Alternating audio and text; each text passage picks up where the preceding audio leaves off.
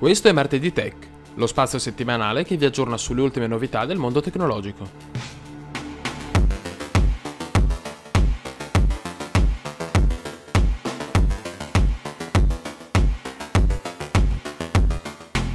È finalmente partito il cashback di Natale, anche se in modo leggermente incerto. Ci sono voluti infatti un paio di giorni affinché l'applicazione si stabilizzasse a fronte della gigantesca quantità di richieste che sono pervenute. Nonostante questo momento iniziale, il programma procede a pieno ritmo. Più di 3 milioni e mezzo di italiani si sono iscritti e circa 15.000 partecipanti hanno già maturato il loro bonus. Ci sono tuttavia alcune perplessità, prima fra tutte la possibilità che i fondi stanziati non siano sufficienti e che il governo debba quindi abbassare la quota promessa al di sotto del 10%.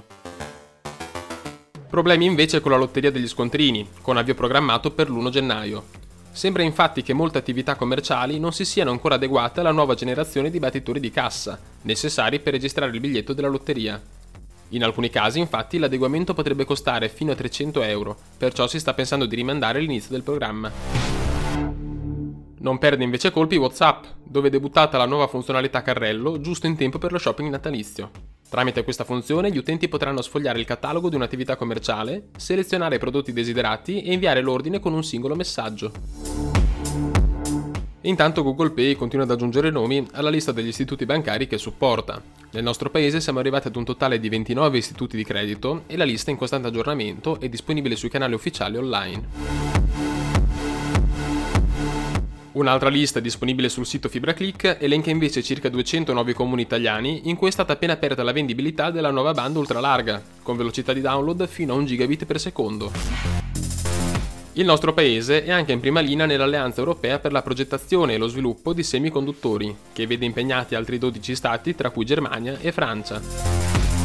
Si parla di un finanziamento da circa 145 miliardi di euro, volto a rendersi completamente indipendenti da Asia e Stati Uniti nella fornitura di questi componenti, che ormai sono diventati indispensabili in settori come la mobilità e l'equipaggiamento medico.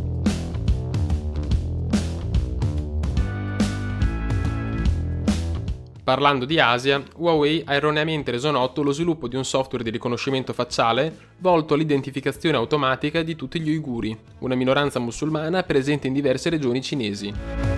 Il software permetterà di riconoscerli immediatamente e segnalarli al governo e alle forze di polizia, ma la notizia è stata successivamente smentita dalla compagnia cinese. Sempre Huawei sta pensando di seguire l'esempio di Apple relativo allo snellimento delle confezioni dei nuovi dispositivi. Sia la compagnia cinese che Samsung starebbero infatti valutando di non includere il cavo di ricarica all'interno delle confezioni di cuffie, smartphone e tablet. La Cina avrebbe inoltre rimosso 105 applicazioni dagli store digitali, compresa TripAdvisor, e acceso per la prima volta il suo reattore a fusione nucleare. Si tratta di un dispositivo in grado di produrre energia pulita scaldandosi fino a 150 milioni di gradi e dovrebbe essere realizzato nel 2025.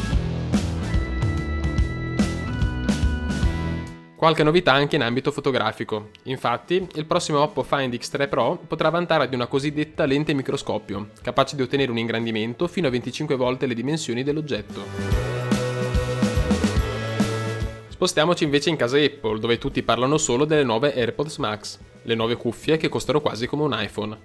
Si tratta di cuffie Bluetooth che, come le altre componenti della famiglia AirPods, vantano cancellazione attiva del rumore, modalità trasparenza e audio spaziale. Tutto questo al costo di 629 euro. Di recente si è inoltre accesa una piccola speranza che il Touch ID possa ritornare a bordo dei futuri iPhone 13.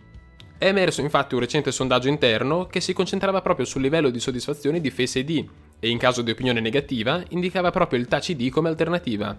Un indizio interessante perché ha un precedente. Lo scorso anno, infatti, un altro sondaggio si concentrava sull'utilità del caricatore, poche settimane prima di rimuoverlo dalle scatole di iPhone 12. A riguardo, Apple ha presentato un brevetto molto interessante. Si tratta di un sensore per il Touch ID posizionato sotto il display, essendo perciò integrato nello schermo ed eliminando la necessità di un pulsante fisico. Un altro brevetto riguarda invece un HomePod, ovvero per intenderci un dispositivo della stessa famiglia di Alexa, con fotocamera integrata. Il dispositivo potrebbe perciò riconoscere ed interagire con gli oggetti della stanza, riconoscere l'utente o anche servire come dispositivo di sicurezza. WhatsApp protesta in merito alle nuove norme dell'App Store che impongono agli sviluppatori di rendere disponibili le informazioni sulla privacy. In poche parole, WhatsApp sostiene che le applicazioni di casa Apple, come iMessage, sono già integrate all'interno del dispositivo e perciò gli utenti non visualizzerebbero la relativa tabella della privacy. Di tutta risposta, Apple ha confermato che le applicazioni che non si adegueranno alle nuove norme potrebbero addirittura venire rimosse. Ma oltre a questa questione, problemi ben più grandi preoccupano Facebook, che potrebbe essere costretta a vendere WhatsApp e Instagram. L'antitrust americana è sul punto infatti di avviare un procedimento contro il colosso perché il blocco costituito da questa società ha raggiunto dimensioni che danneggiano seriamente i piccoli imprenditori. Nonostante questo, Facebook non si ferma e lancia Collab, un'applicazione che permetterà di creare video musicali in gruppo. In Francia invece sono state imposte multe di 35 milioni di euro a Amazon e di 100 milioni di euro a Google, accusate entrambe di tracciare i propri utenti in maniera occulta mediante l'utilizzo di cookies. Ma continuiamo a parlare di Google che nella giornata di lunedì è stata per alcune ore completamente raggiungibile dagli utenti. La società ha dichiarato che sono stati riscontrati problemi tecnici, mentre alcuni avanzano altre ipotesi. La stampa statunitense riporta infatti di un grave attacco hacker che ha colpito alcune agenzie governative degli Stati Uniti. Ebbene, Google potrebbe aver staccato la spina, scollegandosi dal mondo proprio per difendersi da una minaccia di questo tipo.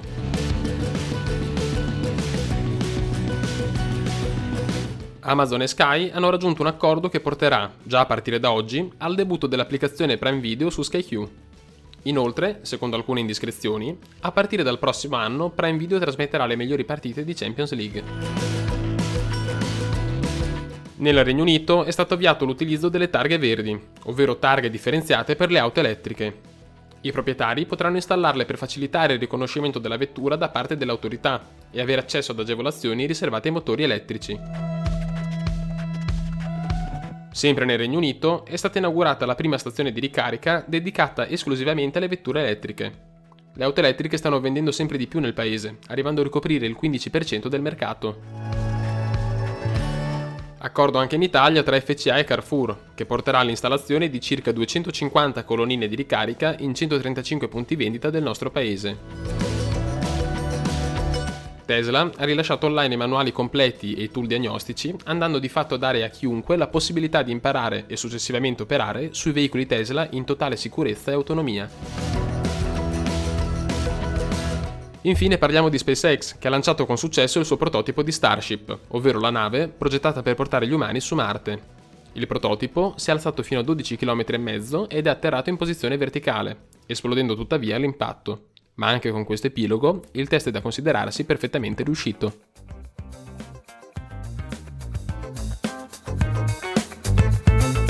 Per questa settimana è tutto. Vi ricordo di iscrivervi per non perdere nessuna puntata e non mi resta che, come al solito, darvi appuntamento al prossimo martedì.